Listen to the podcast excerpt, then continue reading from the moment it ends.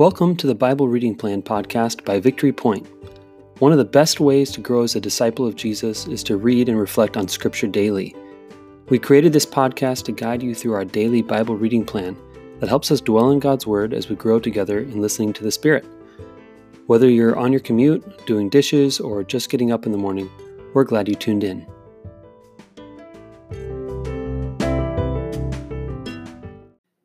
Good morning and happy Wednesday. Welcome back to the Bible Reading Plan podcast. I'm Brendan. I'm sitting here with Tom Joustra, uh, and we are not uh, experts of theology or biblical exegesis or anything like that. By no means. By no means. Uh, we are simply here to read scriptures and uh, just try to come to them honestly and uh, to let them speak to us. And we, engage, we invite you to do the same. So, with that, we're going to read from Isaiah 55, verses 10 through 13. Uh, man, I love Isaiah, especially this part of Isaiah. Um, would you mind reading this for us, Tom? Love to. So, starting with verse 10 As the rain and the snow come down from heaven, and do not return to it without watering the earth and making it bud and flourish, so that it yields seed for the sower and bread for the eater, so is my word that goes out from my mouth. It will not return to me empty, but will accomplish what I desire and achieve the purpose for which I sent it. You will go out in joy and be led forth in peace. The mountains and hills will burst into song before you, and all the trees of the field will clap their hands. Instead of the thorn bush will grow the juniper, and instead of briars, the myrtle will grow. This will be for the Lord's renown for an everlasting sign that will endure forever. Thanks, Tom. So you, you said you had a little trouble with this one. what was this? One, this one I had to read uh, a couple times and uh-huh. just okay, Lord, what are you trying to tell me here? yeah. So I mean, just just one thing I noticed in verse eleven is just a little thing. Um, yesterday's passage from Psalm one hundred nineteen. It was the psalmist talking about your word, O Lord, you know, your precepts, your statutes, your decrees. But in today's passage, it's the Lord talking about his own word.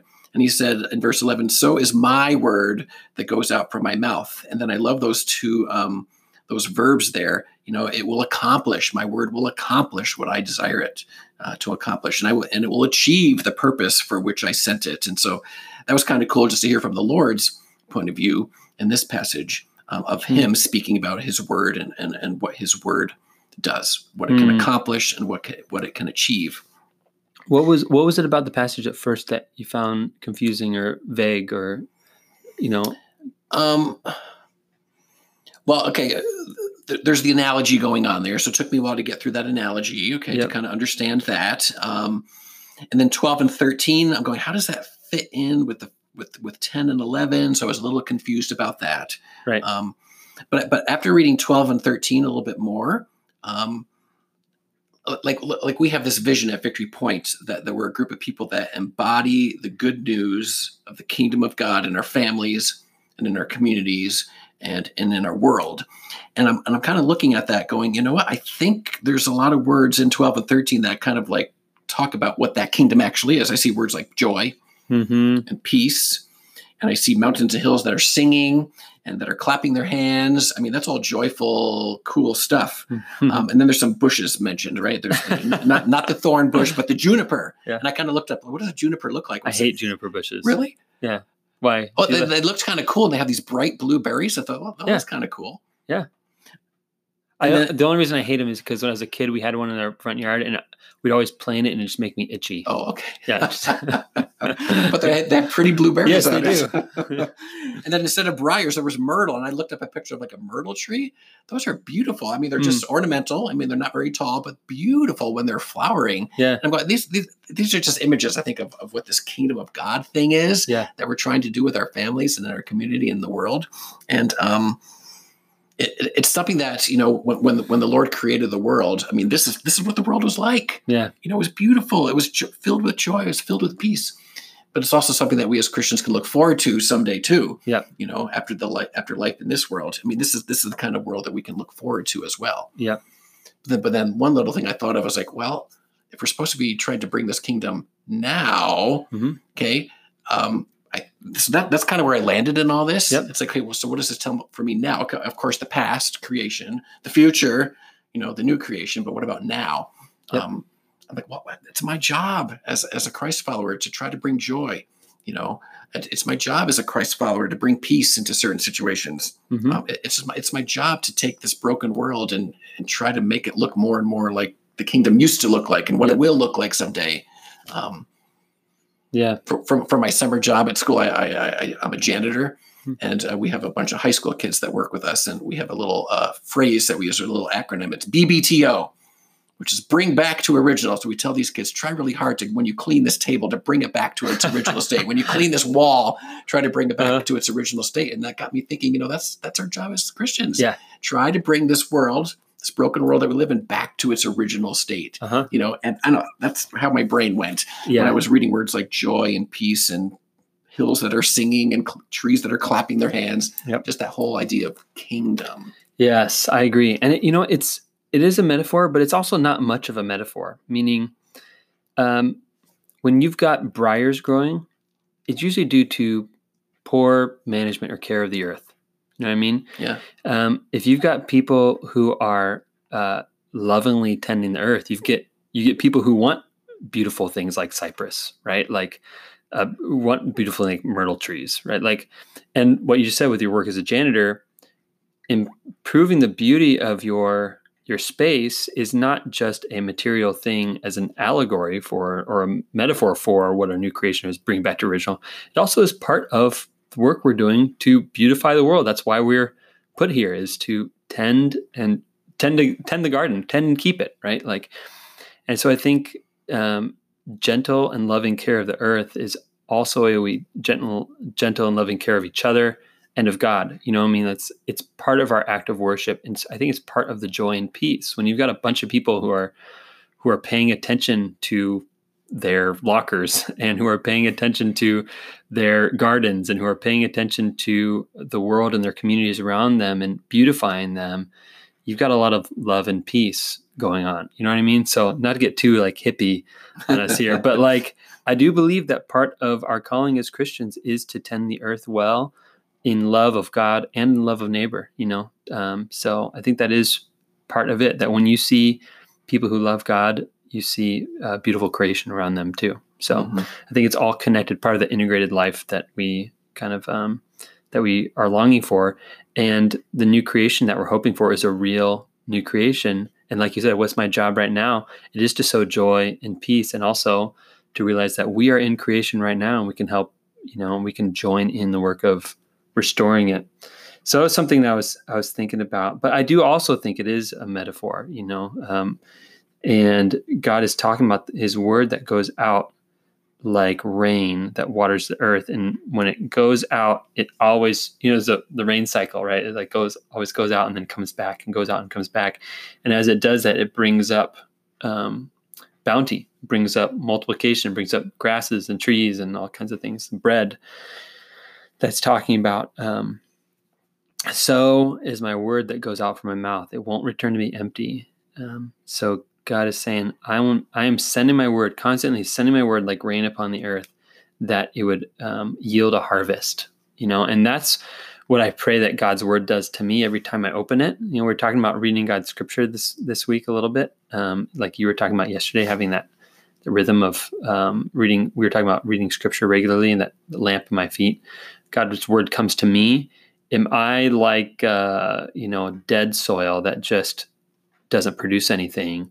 Or am I like life giving soil that grows up a crop of righteousness? You know, um, so there's that. Um, so I'm thinking like God is interested in the return of his investment. Like he wants to know that, and this is the parable of the sower, right? Like sows indiscriminately, right? Like across the thorns and the and the stones, but also on soft ground. And he loves it when that ground produces a crop, you know. And I think God's heart for us is that the things that he puts inside of us that we we bear that and we multiply that in our own lives you know?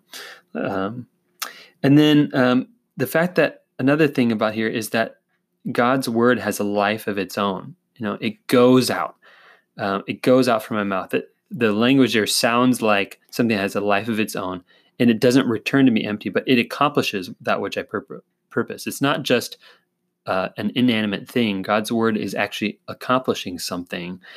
And I think the same thing is true of scripture. We can let it stand on its own. Like it has, that's something that amazed me about this podcast is um, I can tell you've put like some thought and effort into, not effort, but you've reflected on this word.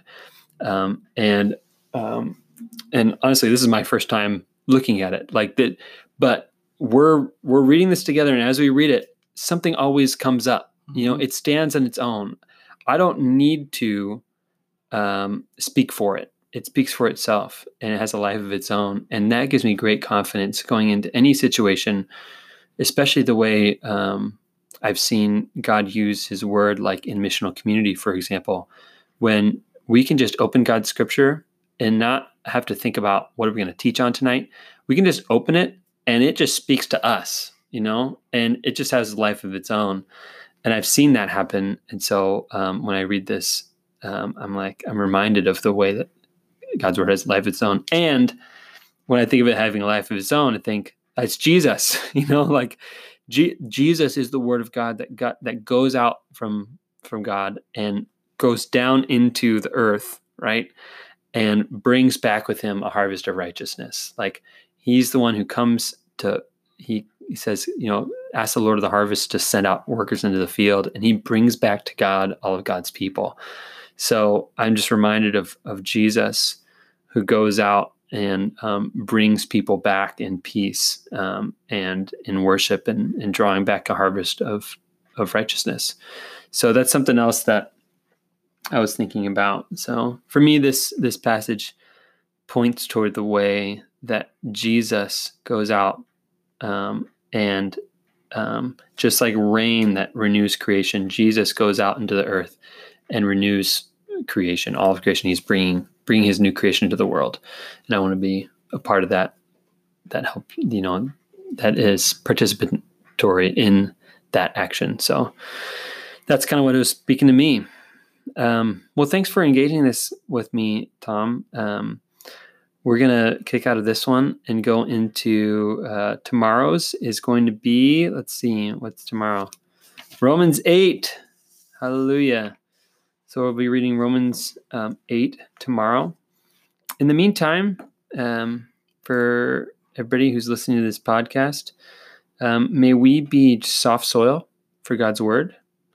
And um, whatever God wants to do in us and in our communities, may um, may we be people who bear God's fruit in the world.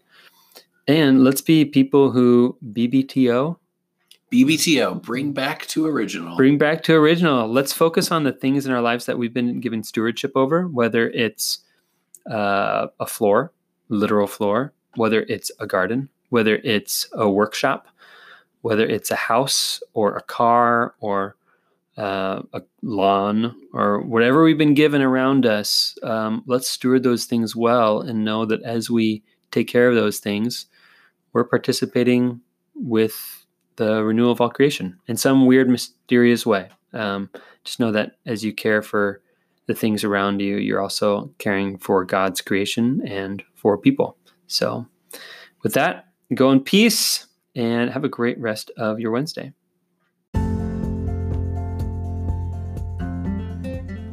Thanks for listening to the Bible Reading Plan podcast. If you have any reflections on the scripture we just read, please click the link in the show notes to leave us a voice message. We'd love to hear from you. Let me send you on your way with a blessing. The Lord bless you and keep you. The Lord make his face to shine upon you and be gracious to you. The Lord lift up the light of his countenance upon you and give you his peace.